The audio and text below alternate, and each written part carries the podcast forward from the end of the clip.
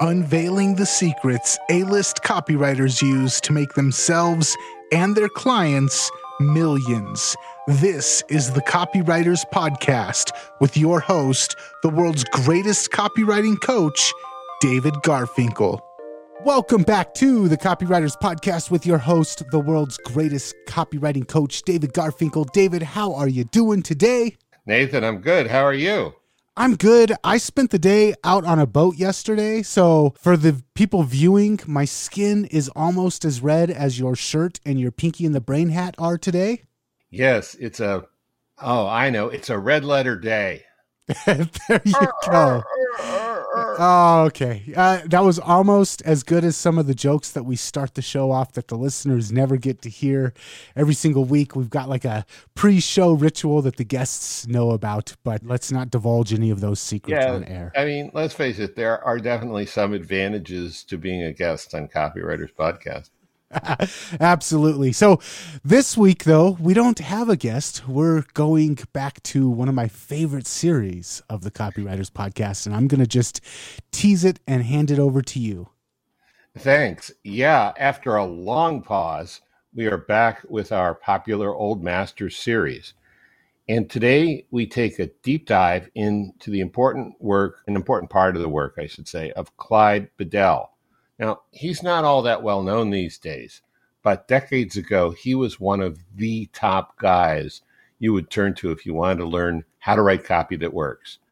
Besides being a highly successful advertiser, copywriter, he was a prominent teacher. For example, he built a national sales training program for Ford Motor Company in the 1930s. And when he was teaching copywriting at Northwestern University, he couldn't find a suitable textbook, so he wrote one. And that turned into How to Write Advertising That Sells. It was first published in 1940, 13 years before I was born. And the book is eight and a half by 11 and a massive 539 pages. It's pretty hard to find a copy these days. I found one on Amazon for $736. Lucky for me, I got my copy years ago when it was easier to get and not quite as expensive. We're going to zero in today on one chapter, which I would call the seven keys to believability. Now, the word for believability that Bedell used was conviction. It's the same idea you want to get your prospect convinced that what you're selling is valuable and worth buying just by the way you write about it in your ads. And by the way, I'm certain you already know how valuable this next little section of the podcast is. Copy is powerful. You're responsible for how you use what you hear on this podcast, and most of the time, common sense is all you need. But if you make extreme claims and if you're writing copy for offers in highly regulated industries like health, finance, and business opportunity, you may want to get a legal review after you write and before you start using your copy. My larger clients do this all the time. As we go through these seven keys, you may be reminded things that you're not doing as well as you could, or even things that you knew about, but you're not doing at all.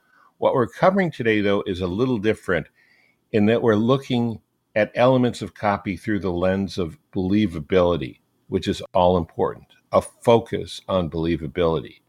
Copywriters and entrepreneurs intuitively know this is important, but I've never really seen a checklist based system for maximizing believability. This is that system. So what I'll do is I'll give you the seven keys and we'll go through them one by one and then we can recap them. The seven keys for believability that we'll cover are one, present the main idea three times. Two, tell of the product's popularity, who uses it and likes it. Three, zero in with bona fide testimonials and authorities' approval. Four, give assurances and proof, build confidence. Five, Guarantee, if you can. Six, make your offer vitally valid, be congruous. Seven, convey the value definitely. I'm sorry, definitively, positively. So the language is a little old fashioned. I'll translate it into 2022 ease, but let's start with his language and, and then we'll make it understandable. His first key is present the main idea three times. This is an idea as old as the hills.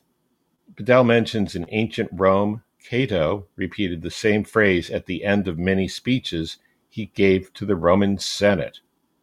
Over and over again, the same phrase. When you translate that phrase into English, it was Carthage must be destroyed. And wouldn't you know it? After that, Carthage was destroyed. Bedell also says the wider your market, the more you need repetition. So, in a mass market promotion for a compute, consumer product, you should use a lot of repetition of the name of your product and the key selling idea. Bedell points out many copywriters are too shy to use repetition enough in their copy for the copy to be really effective.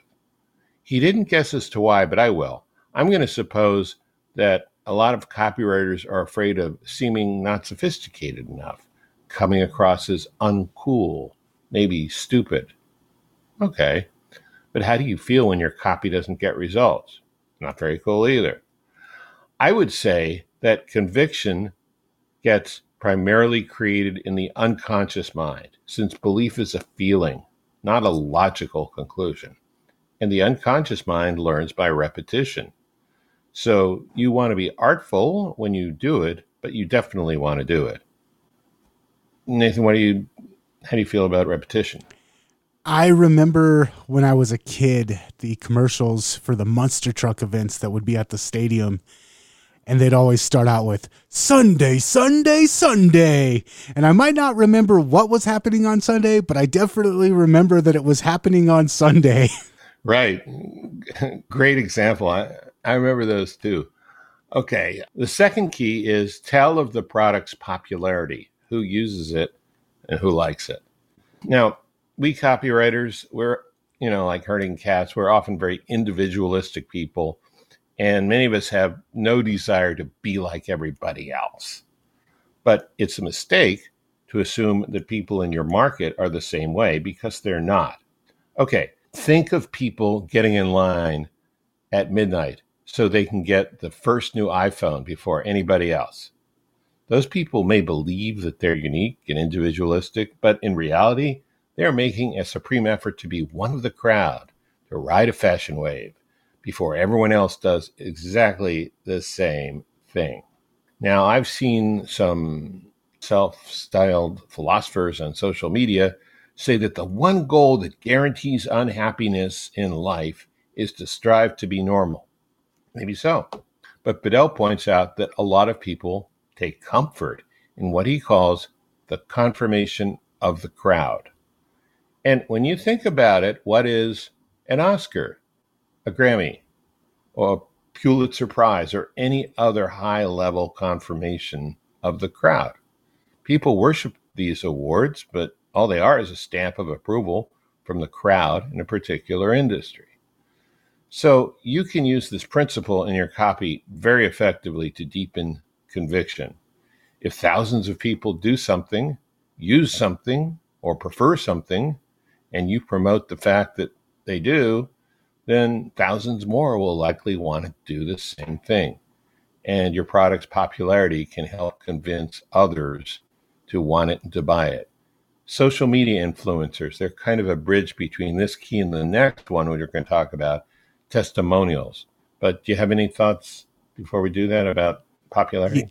Yeah, I just remember an episode of this of South Park where there was a counterculture goth kids in the little town of South Park, and it was a bunch of little kids who were being contrarian or nonconformists by all dressing and acting the same way. And one of the kids was not in with them very well and was trying to be one of them. And they're like, well, you have to buy all of your clothes at Hot Topic. You can't be counterculture. You can't be an individual unless you shop at the same place that we do and buy the same kind of clothes that we do. So even the people who are like, I'm going to be an individual tend to also fall for the, uh, I'm going to buy this based off of the popularity, at least amongst my peer group in this little niche group. That's a perfect example and well worth remembering anytime you kind of doubt that people don't want to look alike and dress the same.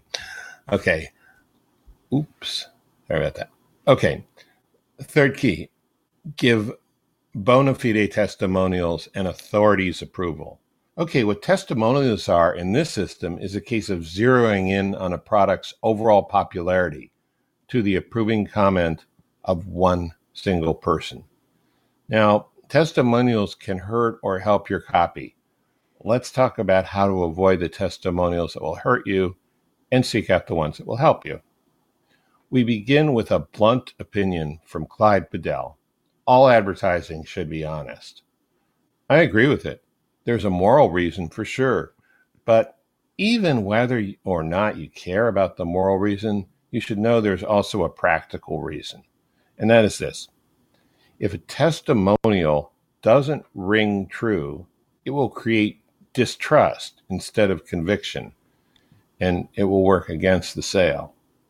So, what's honesty in testimonials? According to Bedell, it has two parts to it. First, what the person quoted says needs to seem possible, plausible. That is, the claims they make need to come across as believable. The second part of honesty in testimonials has to do with voice or tone. The testimonial really needs to sound like something someone would say. You need to make sure it comes across as real. Another thing to keep in mind for legal reasons is a real person needs to have said it and you would be wise to get written permission from that person to use that testimonial in your copy. You know, it's okay to edit what they said for impact and clarity, but again, written permission or even just an email back from the person with okay is a good idea. With that in mind, there are a couple of types of testimonials Bedell recommends. One, user testimonials. These should be from people in your target market that your target market itself can identify with. People like people in your market. And number two, expert testimonials from a doctor for a healthcare supplement, from a famous entrepreneur for a product designed for entrepreneurs, from a single mom for a product for single moms, but maybe a single mom who's also an author on that subject. People make a lot of mistakes with testimonials, and the ideas in this section should help fix a lot of those mistakes. Nathan, do you have any favorite ways for making sure that your testimonials come across as real? I know that now, especially, we have more technology at our disposal. Having photos of the person making the testimonial on your sales page does wonders. Having their full name instead of just Jeff S also works. And then one thing that I've been utilizing lately is video testimonials. If you can actually get the person to talk into their camera and hit the one or two points that you want them to hit, those go uh, an amazing distance as far as increasing the believability of a sales message. Yeah, that's interesting about video testimonials. I agree with you. It used to be almost impossible. Then it was hard. But these days, where everyone can make a full length feature movie on their phone. Everyone's using video, and it's a lot easier to get people to do it. Some people are too shy to do it, though, but it's definitely worth getting if you can get it. Hey, let me ask you something. How would you like a complete copywriting course packed into a $10 Kindle book? Yeah? Then let me invite you to try Breakthrough Copywriting. It's only $10 and it's available now on Amazon as a Kindle. Breakthrough Copywriting was originally a $5,000 live seminar I held in Las Vegas. People flew in from all over the world to attend Breakthrough Copywriting. This Kindle book, by the same name, is a complete version of my four presentations at the seminar.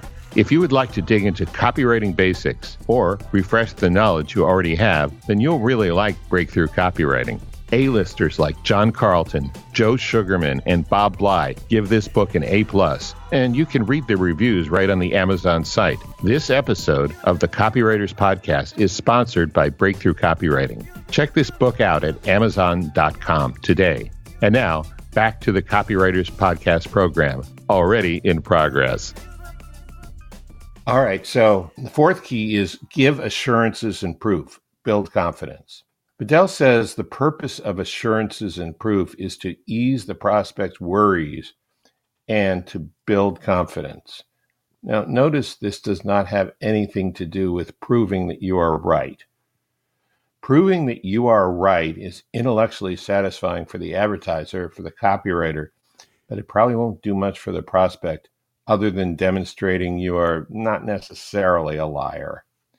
On the other hand, easing a prospect's worries and building confidence in your prospect is emotional, not intellectual. We're not talking about your satisfaction in showing the world you're right. We're talking about the feeling you create in your prospect. Pay attention to that.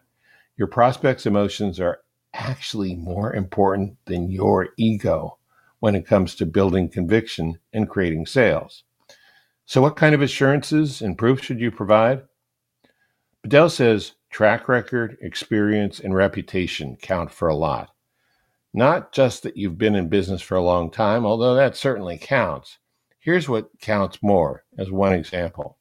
If you've got a lot of five star reviews from your customer, that's a reputation factor that makes a big difference to a prospect reading your copy. Same thing with an industry award for your quality or customer service. Mentioning that in your copy can help a lot here. Ingredients, workmanship, and design, especially if you've got a physical product. If you go the extra mile to get the best ingredients or components, tell your prospect what your standards are and how you can meet them. But this can work with a digital product too. As an example, for me as a customer, I recently spent a tidy sum on a virtual chamber orchestra for my music composing. Now, here's what the copy on the web said We handpicked 16 of the finest string players to perform an encyclopedia of articulations and techniques, expertly recorded in the world famous hall at Air Studios, London. Air Studios was designed by George Martin, who was the arranger and the producer for the Beatles and on countless other things for decades. So that sentence from the copy Air Studios plus 16 of the finest string players in a World Music Center, London, was a great way to provide assurance and proof and build conviction. The product lives up to its promises, by the way. Maybe you'll hear some of those strings on one of my promo videos in the future for this podcast. So, to wrap up this point about ingredients, workmanship, and design, if you've got specially trained people building or formulating your products, say so. Popularity, especially among people in the know. So I bought the Chamber Strings product because a YouTube composition teacher I know spoke highly of it and explained it exactly that way. He did it in a class, not an ad, and actually that worked better. But let's say you have software that a lot of well known people in the industry use and are willing to be mentioned in your ads, tell your prospects who they are and why they prefer your product. Here's another familiar example Apple has scored big time with this strategy in just about every feature film where a character is using a computer, it's almost always a MacBook Pro. How's that for popularity and product placement? Remember, people don't want to make a mistake when they buy something, so give them some solid, reassuring reasons why your product is a good choice. Nathan, do you have any thoughts about the emotional side of proof? Yeah, for me, assurance and proof, one of the easiest ways to nail that one is just to give a demonstration. If I've got a funnel software and I want to say, hey, my funnel software is better than funnel software X, I could just show here's how quick our page loads are compared to their page loads. Or I think of using the knife to saw through the canned food and then take it over the tomato and it slices right through the tomato or using the vacuum to pick up a bowling ball. Just a quick demonstration goes miles as far as giving proof and assurance. So that's especially now, again, back to using video inside of your sales messages. If you can show video of your software loading pages three times faster than the leading software, or your knife slicing through the tomato after a tin can, or your vacuum picking up all of these things really put that distrust at ease. Yeah. From an old master's point of view, uh, what you bring up is interesting. Bedell didn't say anything about demonstration in this chapter, but Claude Hopkins said demonstration is the most effective way to sell. So fits right in the slot. Okay, fifth key guarantee if you can. Remember that for our purposes today, what you want to do is develop rock solid conviction in, in your prospects. And I point this out because with guarantees, people often talk about including a bold guarantee in your copy to increase conversions. And no doubt that works. In fact, for a lot of products, you can pretty much forgetting about making any sales if you don't include a guarantee. Mm-hmm. But in today's show, we're keeping the focus on conviction and believability. And while a guarantee almost always increases sales dramatically, that's not why Bedell included it in his list of seven keys to believability. I mean, really, it's just common sense. If I'm selling you something and I believe in it enough to guarantee it, that should ease your mind. And maybe, just maybe, increase your belief in it too. The reason Bedell included guarantees in this set of keys was simply the convincing power of a guarantee. As he says, no matter what you are selling, if you can guarantee satisfaction, you have a strong builder of conviction.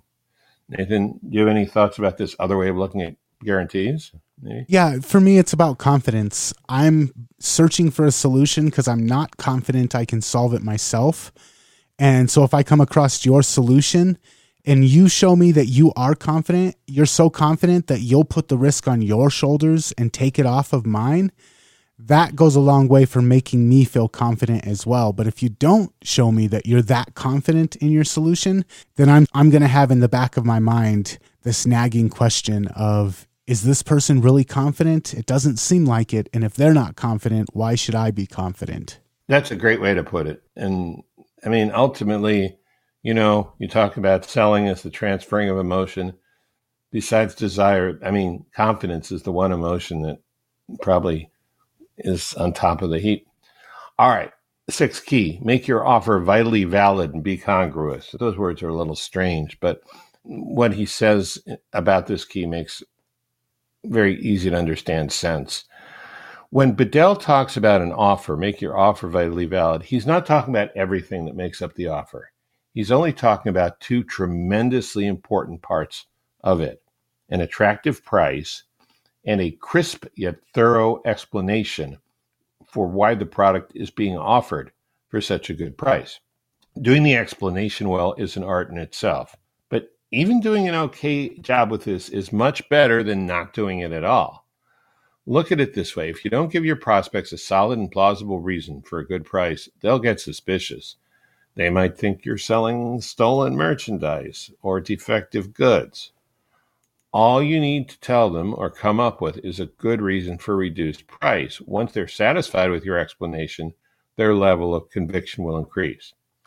As Bedell puts it, and this is worth writing down, make sure the price doesn't sound too unbelievably little for what's offered. Yeah, again, I, I, I'm going back to commercials of my childhood and the furniture warehouse commercials of the boss is out of town for the weekend, so we're having a giant blowout sale or we ordered too much stock and we can't afford to pay for the renting of the storage, so we're having a huge blowout sale. There was always these huge blowout sales and they the good marketers always included a believable reason as to why it wasn't and i think the thing about it is if they didn't include a good reason my imagination would start running. My imagination would did it fall off of the back of a truck? And that's how there is it uh knockoff cheap Chinese version of it, if you don't tell me the reason, my imagination is going to jump to the worst possible conclusion. But if you give me a good reason for why, it eliminates that from happening altogether. Yeah, great point. I've had similar dark thoughts when people don't give a good reason. All right, seventh key convey the value definitely positively. And this key, Bedell admits, seems to contradict the sixth key, which is to justify a special lower price in your copy.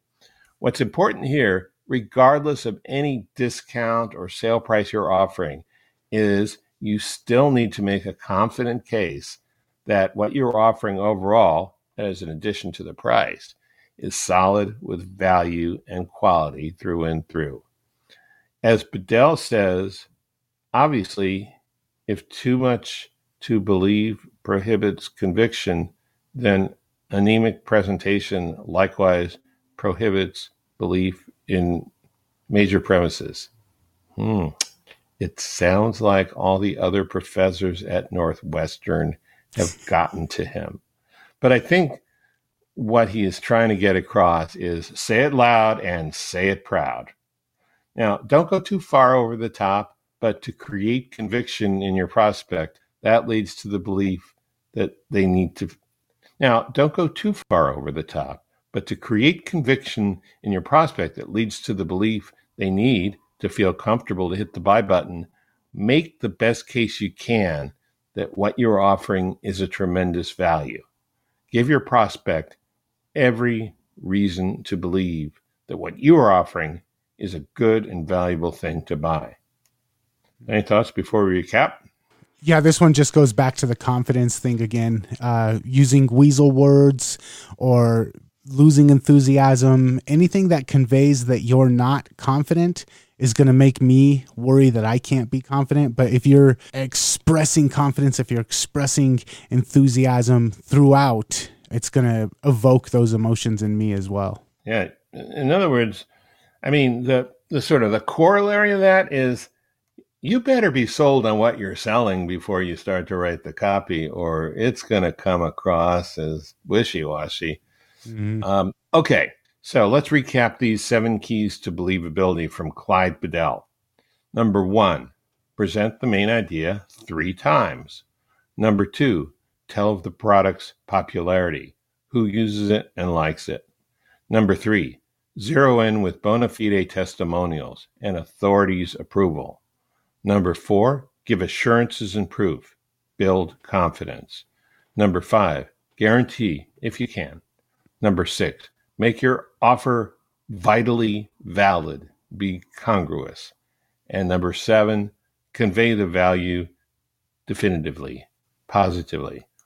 Or all seven, as Nathan would say, confidence. What was the name of this book again, David? Yeah, it's called How to Write Advertising That Sells, and good luck finding a copy. okay. Well, thank you for taking the book and refining it down to these seven points for us. I really appreciate and I I just love these Old Masters series episodes because they take timeless true information. They show how little has changed even though so much has changed over the last 100 or so years. Yeah, and you know, I'm I'm not going to make any promises, but I'm I'm going to make an almost commitment I'm going to go through this and see if, if we can pull some more out of it because I'm trying to see how many chapters there are right now. There's a lot of, you know, it's almost 600 pages and they're, they're big pages. It's also big type, so it's great for, you know, senior readers, in case you know any nice. All right, man. And if you, the listener, enjoyed this episode and you want to check out more specifically of the Old Masters series, head on over to copywriterspodcast.com and get your fill there. And until next time, David, we will catch you later. Sounds good. Catch you later. Thanks.